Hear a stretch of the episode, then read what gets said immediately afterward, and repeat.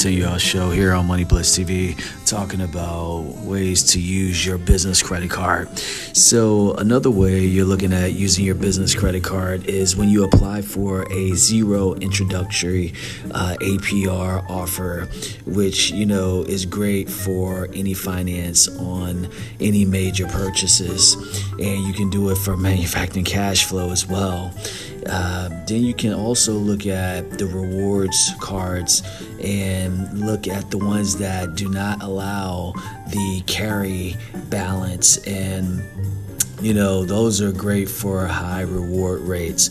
Then you also have the get low interest offer if you plan to carry your balance for a long time.